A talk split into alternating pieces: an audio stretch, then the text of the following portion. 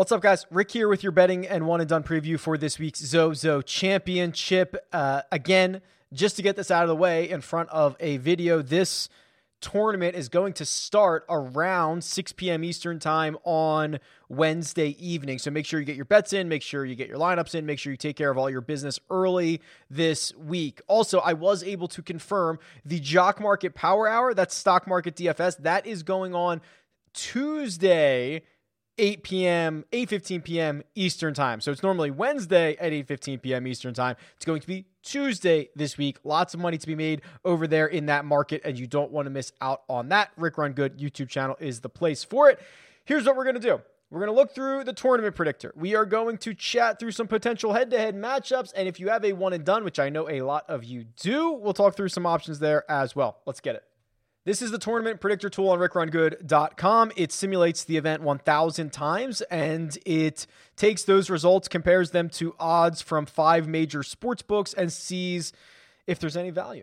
That's really how this works. Um, to me, the results are interesting, if but but not surprising.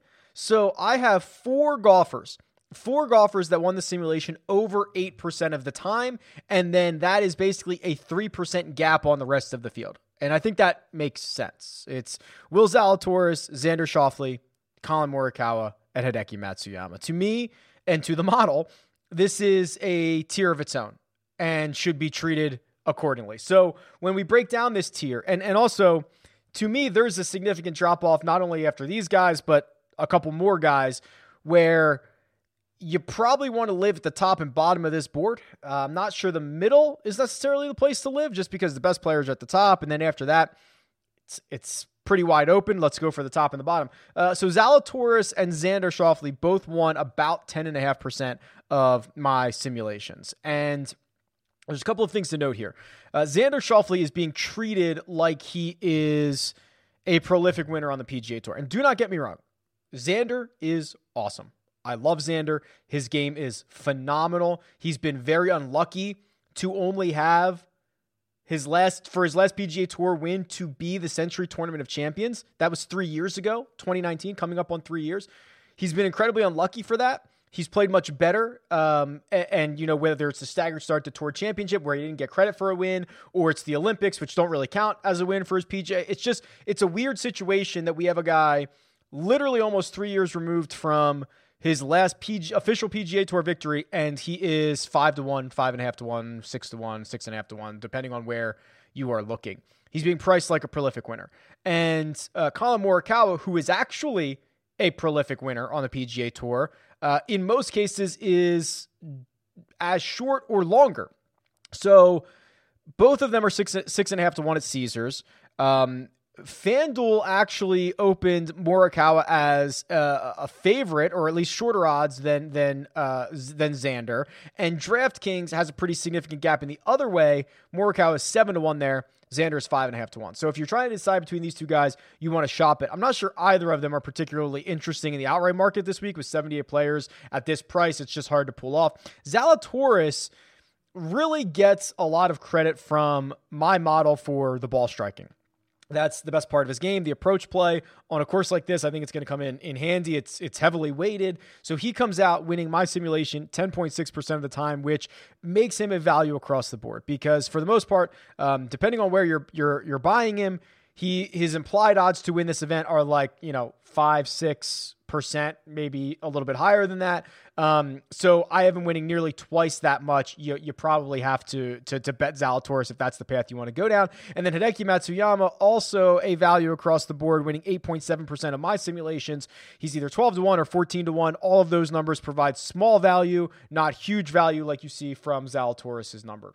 It'll be incredibly difficult to probably bet any of these guys this week. Uh, I don't think you can bet Xander or Morikawa at this short of a number.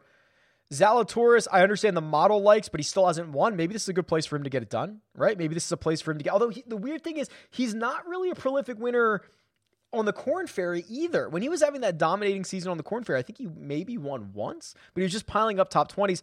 Maybe you just blindly bet Hideki finished runner up here to Tiger two years ago on home soil uh, lean into the ball striker. Maybe you just blindly bet Hideki, but there's a really good chance I bypass kind of the entire top tier here and start my card somewhere further. It probably won't come.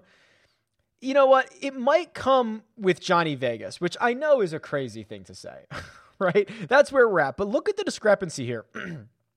DraftKings has him at 28 to 1. You can't bet him there.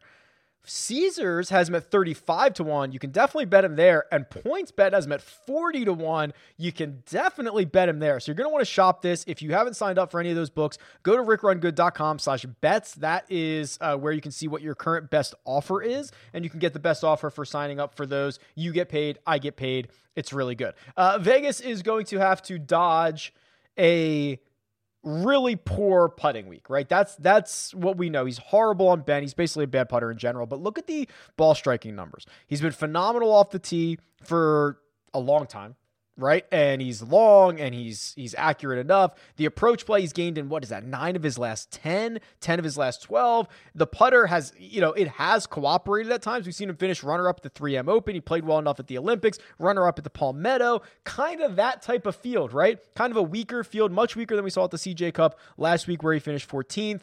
Um, you still get the four guaranteed rounds. He didn't gain strokes putting last week, but he was great from tee to green. I I would not fault you for betting Johnny Vegas here. I think this thing's pretty wide open. I also don't mind Cameron Tringale, but probably in more of a matchup slash top 10 slash top 20 market because, again, can he win? Can he actually win this golf tournament? Um, it's unfortunate to see Rickie Fowler already I mean just one good week slice him to 25 to 1 which you know we were a week early. Um we played him at the Shriners in in in DraftKings or actually I bet him at the Shriners to win. Uh played well on Friday missed the cut but he has a 5 a 5 round stretch right now which he's playing really well. I was hoping not to see a number this short um, because I actually do think the metrics look really good for ricky over his last 5 rounds. Uh, it was Rickie who led the field from tee to green last week. It was Rickie who led the field uh, in strokes gained off the tee last week. He still lost strokes putting. If that if that's his DNA, if he gets back to rolling the rock, plays a little bit better on Sunday, gets his juices flowing again. Like I really like Rickie's chances here. I just unfortunately trying to bet this at 25 to 1 or 20 to 1 at FanDuel seems like a fool's errand.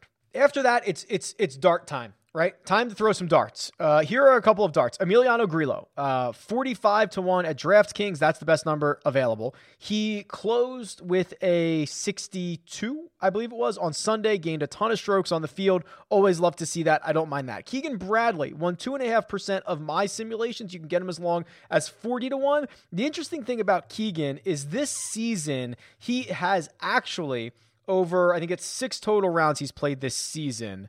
Yes, over this season, he is actually a small positive putter in those six rounds, which is worth noting because last year he was losing a half a stroke per round with the flat stick. So if he can just be a zero, lean into the ball striking on a course that I think is going to reward it, I don't mind Keegan. And we've seen him win tough fields before, right? He won a BMW championship, or not, not tough fields. Like I, I, I wouldn't even call this a tough field.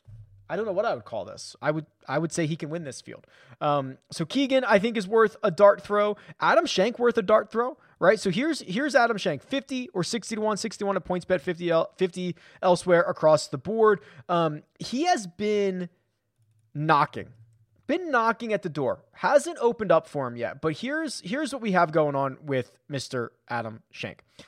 The two skill sets, approach that I'm showing you right now, and putting. When those get hot, he's dangerous. Third place finish at the Shriners, fourth at the Barracuda, fourth at the John Deere. That's just all in his last nine starts. So three top four finishes in his last nine starts. Feeling good, probably feels great about his game. Didn't play last week and make the immediate trek from Vegas to Japan.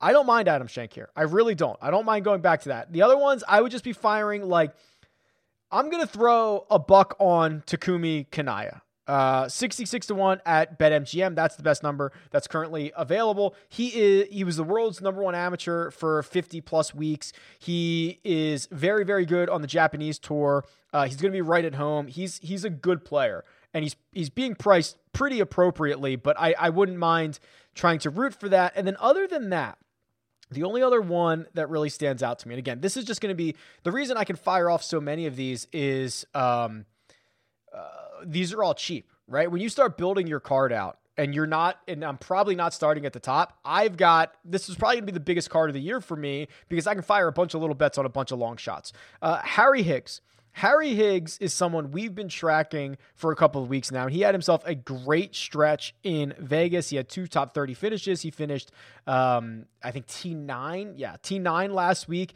at the at the uh, CJ Cup. Game four strokes on approach. I watched him play at Shriners. I thought he looked good. The game is rounding into form. Um, maybe he just goes out and wins this thing. He certainly does not lack the confidence to do so. So that's what I'm going to do. My approach is going to be just throw a bunch of darts. That's that's probably my approach this week. Let's head over to the head to head matchup tool. This is again on rickrungood.com, as is everything that you see. I'm going to shorten my time frame to uh, 2021, which is actually getting pretty long at this point, pretty large sample. And the idea is I can pit any two golfers against one another and see the likelihood that they win in a four round matchup. There are two that are standing out that nearly every single book is offering. One is uh, Collin Morikawa versus Xander Schauffele, and I'm very interested to see how this shakes out. Yeah, I have Morikawa, a small favorite here, minus 130. I have him winning this about 56% of the time. So, depending on the line that you're getting, uh, this could be a bet on Morikawa, probably more of a lean than an actual you know, like uh, I don't know what you want to call it, full full unit wager, but that's that's one that I'm continually uh, that I'm seeing, and the other one is Hideki versus Zalatoris because it's very clear there's kind of like this four, it's it's a four guys at the top and it's like two and two, Xander, Collin, and then Hideki and Zalatoris. So we run uh, Hideki and Zalatoris through the other one, and this is a darn near tie. I have Zalatoris winning it the tiniest bit more often, 50.3% of the time. So, probably, unless you've got a one off book that's giving you something uh, really special, you probably cannot find a bet here in this situation.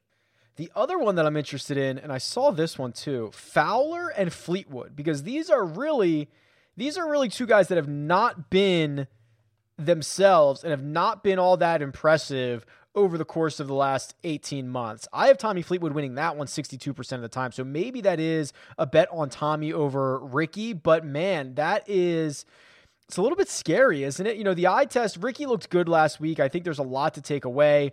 Um, Tommy looks good for one round, but I'm really concerned about Tommy. You know, you you look at the the ball striking numbers, and I actually went and looked this up on the Holy Grail.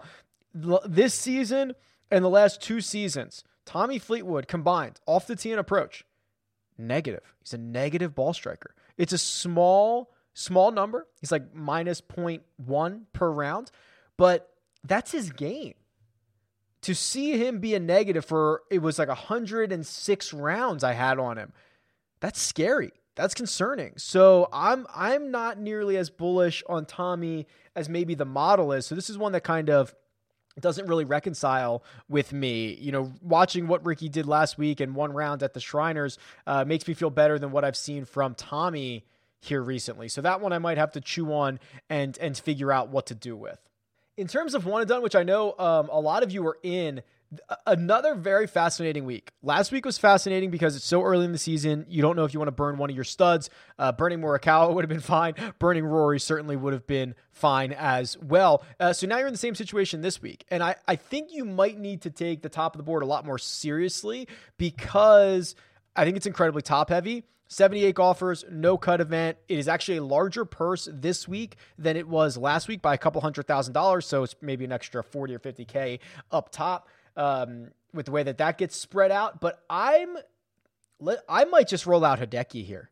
So there are, um, you know, Hideki, mostly people save Hideki for Phoenix, but like you can really play Hideki Matsuyama at a lot of different places. Uh, finished runner up the only other time we saw him play this event on this course, it's going to be one where you're going to ask him to ball strike. Am I concerned about the putter? Of course I am. He just lost nine and a half strokes putting at the CJ Cup last week. Believe it or not, that's not that abnormal. Four different times in his career, he has lost over nine strokes putting. It's crazy. I know. I know.